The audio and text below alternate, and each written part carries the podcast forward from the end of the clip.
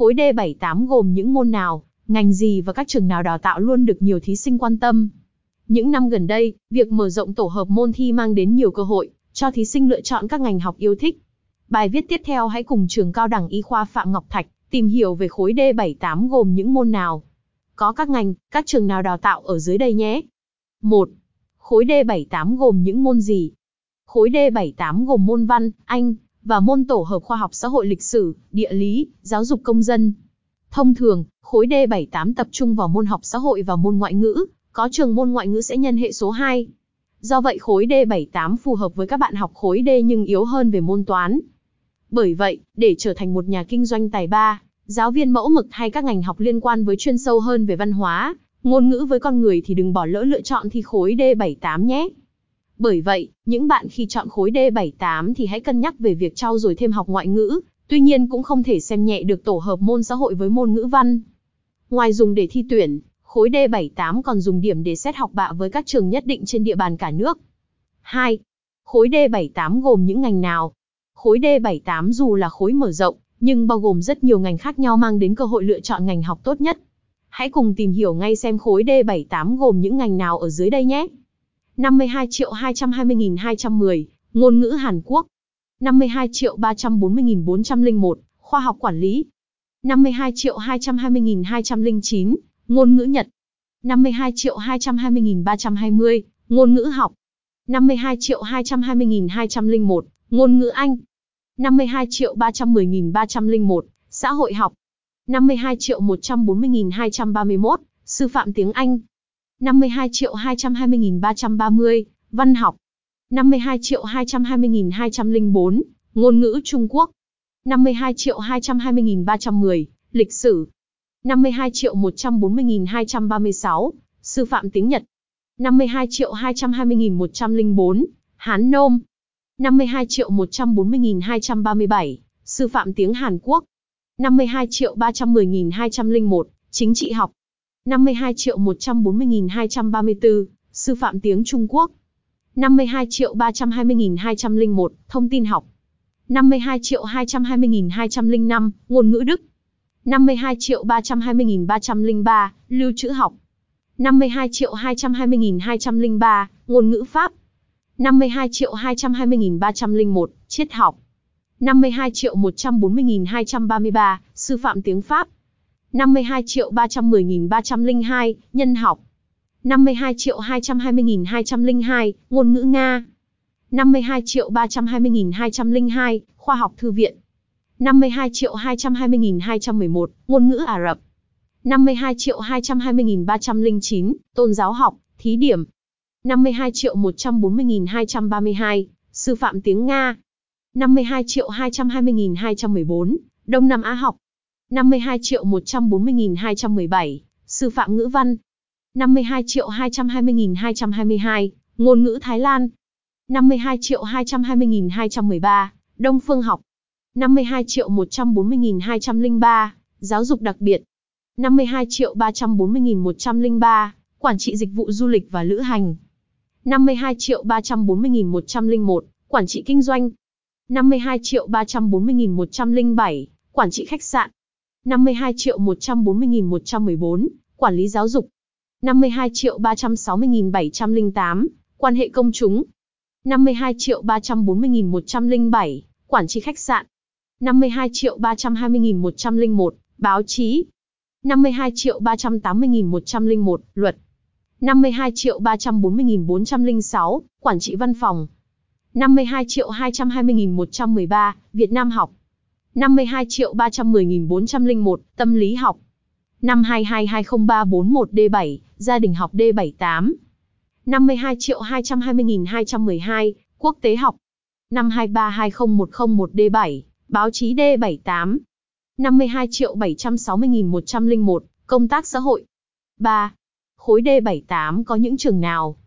Lựa chọn khối D78 sẽ có nhiều sự lựa chọn về ngôi trường nào đào tạo.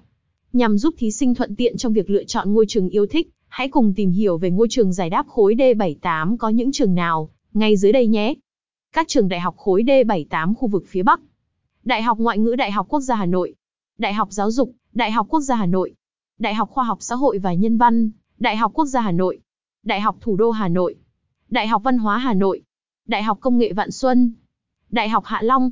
Danh sách các trường đại học khối D78 khu vực miền Trung. Đại học Ngoại ngữ Đại học Đà Nẵng, Đại học Phạm Văn Đồng. Danh sách các trường đại học khối D78 khu vực phía Nam. Đại học Công nghệ Đồng Nai, Đại học Quang Trung, Đại học Bạc Liêu, Đại học Thủ Dầu Một, Đại học Sư phạm Thành phố Hồ Chí Minh, Đại học Mở Thành phố Hồ Chí Minh, Đại học Quốc tế Sài Gòn, Đại học Tiền Giang, Đại học Đà Lạt chia sẻ bí quyết học, học môn khối D78 hữu ích. Để thi tuyển vào khối D78 chắc cơ hội được học, thì các bạn hãy chuẩn bị kiến thức vững chắc ngay từ bây giờ. Hãy tìm hiểu về bí quyết học các môn khối D78 được trường cao đẳng y khoa Phạm Ngọc Thạch chia sẻ ngay dưới đây nhé. 3.1 Môn giáo dục công dân Học tốt khối D78 để có nhiều lựa chọn ngành nghề tương lai. Học tốt khối D78 để có nhiều lựa chọn ngành nghề tương lai. Các thầy cô cao đẳng y khoa Phạm Ngọc Thạch chia sẻ, nội dung kiến thức trong sách giáo khoa chiếm đến 70% đề thi tốt nghiệp trung học phổ thông còn kiến thức liên hệ bên ngoài sẽ chiếm khoảng 30%.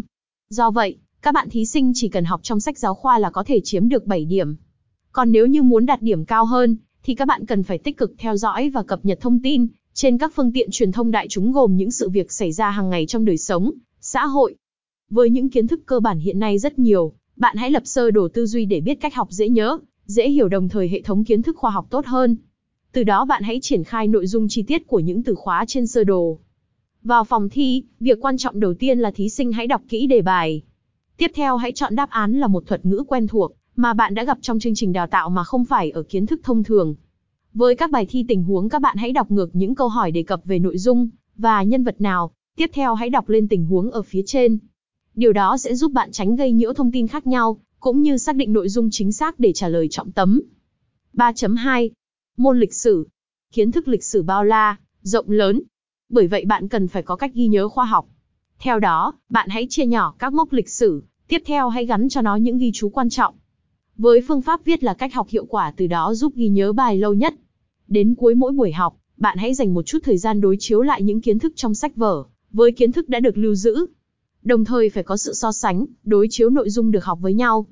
Thường xuyên trao đổi với người học về kiến thức từ đó, mang lại kết quả học tập tốt nhất. Kết hợp sử dụng hình ảnh của sơ đồ tư duy để tiếp thu nhanh hơn, ghi nhớ lâu hơn. Bạn hãy học từng phần một, học đến đâu ghi nhớ đến đó. Đồng thời chia các mốc lịch sử Việt Nam với lịch sử thế giới để ghi nhớ dễ dàng hơn. Tiếp theo hãy phân thành các mốc thời gian cụ thể để học, học phần nào xong phần đó. Thường mỗi phần sẽ có những bài khác nhau, bởi vậy để ghi nhớ thì bạn còn lọc ra ý chính để học. 3.3 Môn tiếng Anh Tiếng Anh là môn học được nhiều bạn đánh giá khó. Ngoài từ vựng thì bạn cần nắm được ngữ pháp trong chương trình lớp 12. Các câu hỏi thường tập trung về ngữ pháp cơ bản bao gồm câu bị động, mạo từ, câu điều kiện với câu gián tiếp với từ vựng và danh động từ. Với từ mới hay cấu trúc lạ thì bạn hãy ghi lại vào cuốn sổ nhỏ và tăng thêm câu vận dụng để cải thiện vốn từ vựng. Với môn tiếng Anh, bạn hãy dành nhiều thời gian để tôi luyện, mỗi ngày nên bỏ khoảng 3 tiếng rồi chia nhỏ học thành từng phần. Từ đó cải thiện hơn về phần ghi nhớ và hiệu quả hơn. 3.4 Môn ngữ văn Khối D78 có những môn gì? Ngoài các môn trên thì với môn ngữ văn, thì bạn cần phải chủ động ôn luyện kỹ theo từng bài phần, từng bài thi. Từ phần đọc hiểu đến nghị luận xã hội cùng, với nghị luận văn học bằng cách gạch ra những ý chính, Tiếp theo hãy sắp xếp thành hệ thống chủ điểm, hệ thống thành các dạng đề. Tiếp theo, bạn hãy sắp xếp nội dung thành sơ đồ tư duy và sơ đồ hóa cho dễ nhớ. Kiến thức trong sách giáo khoa thì bạn không nên bỏ qua. Những năm gần đây, đề thi môn ngữ văn, có nhiều đổi mới để kiểm tra hai năng lực tiếp nhận và tạo lập văn bản, yêu cầu người học vừa biết vận dụng, phân tích, suy luận. So với các học thuộc văn trước đây sẽ không có hiệu quả khi làm bài. Bên cạnh đó, bạn cần rèn luyện kỹ năng viết bài và trình bày bài cẩn thận có thể sưu tầm thêm nhiều đề văn để tập luyện làm bài theo khung giờ cố định, để tránh bị lạc hướng. Bài viết trên đây tổng hợp kiến thức liên quan đến khối D78 giúp bạn đọc nắm được thông tin hiệu quả. Đừng quên theo dõi bài viết tiếp theo ở chuyên mục Cẩm nang tuyển sinh tại website cao đẳng y dược hồ chí minh.vn để cập nhật thêm kiến thức hữu ích nhé.